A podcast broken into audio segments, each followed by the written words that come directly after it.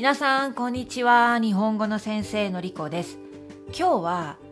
ホワイト企業、ブラック企業について話してみたいと思います。会社の内容ですね。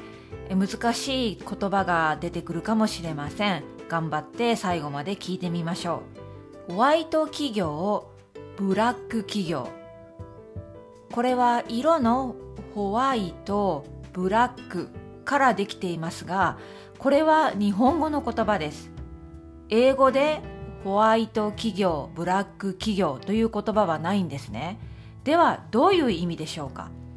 ホワイト企業っていうのは、他の言葉で言ったら優良な企業、会社、労働条件を全て満たしていて、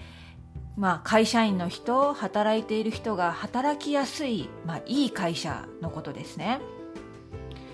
でもそれとは反対なのがブラック企業です。例えば残業が多い、残業代も出ない、働いている労働条件が悪いっていうのがブラック企業ということなんですね。学生が就職活動をするときに、やっぱりホワイト企業に就職したいですよね。ブラック企業には入りたくない。入ったら苦労するのが分かっている。ですから就職活動をしている学生の人はみんな必死なんですね。ホワイト企業に就職したい。日本には大きな会社、大企業と呼ばれる規模の大きい会社と、中小企業と呼ばれる、規模の小さい会社のタイプがあります。それぞれ異なる経営方針を持っているので、労働条件も大企業、中小企業によって変わってきます。最近は日本の政府が働き方改革というのを進めています。例えば残業代をもっときちんと出しましょう。残業の時間、これ以上はできないように法律で決めましょうみたいな働き方改革が進んでいるので、いろいろな企業が労働条件の改善をしています。でもまだホワイト企業、ブラック企業、2つに分かれるんですね。それではもう少し、いろいろネットで調べてみました。ホワイト企業の特徴をいくつか挙げたいと思います。まず一番は福利厚生が手厚い。福利厚生っていうのは、いろいろな手当ですね。給料以外の手当、ベネフィットがとてもたくさんあっていいということです。これが福利厚生が手厚い。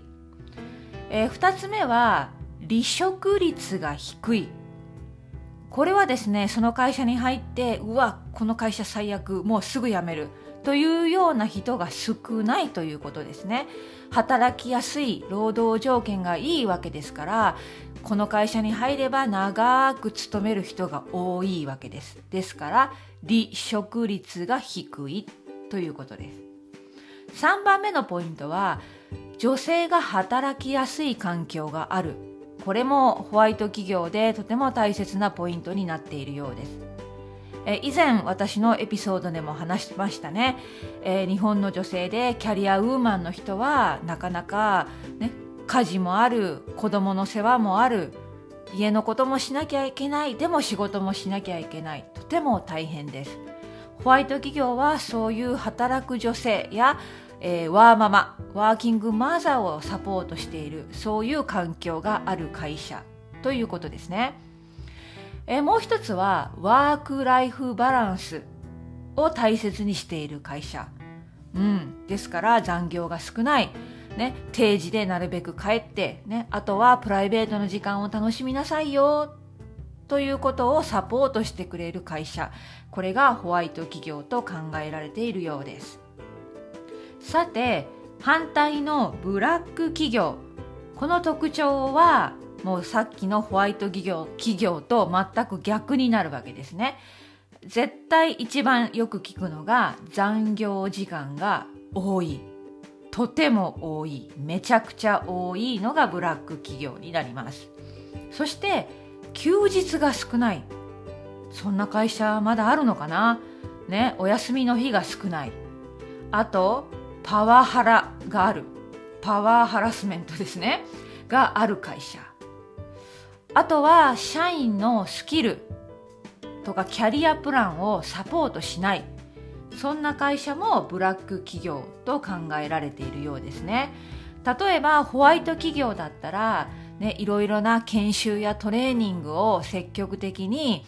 会社員、社員の人に、提供して、もっと自分のスキルをアップしましょうね、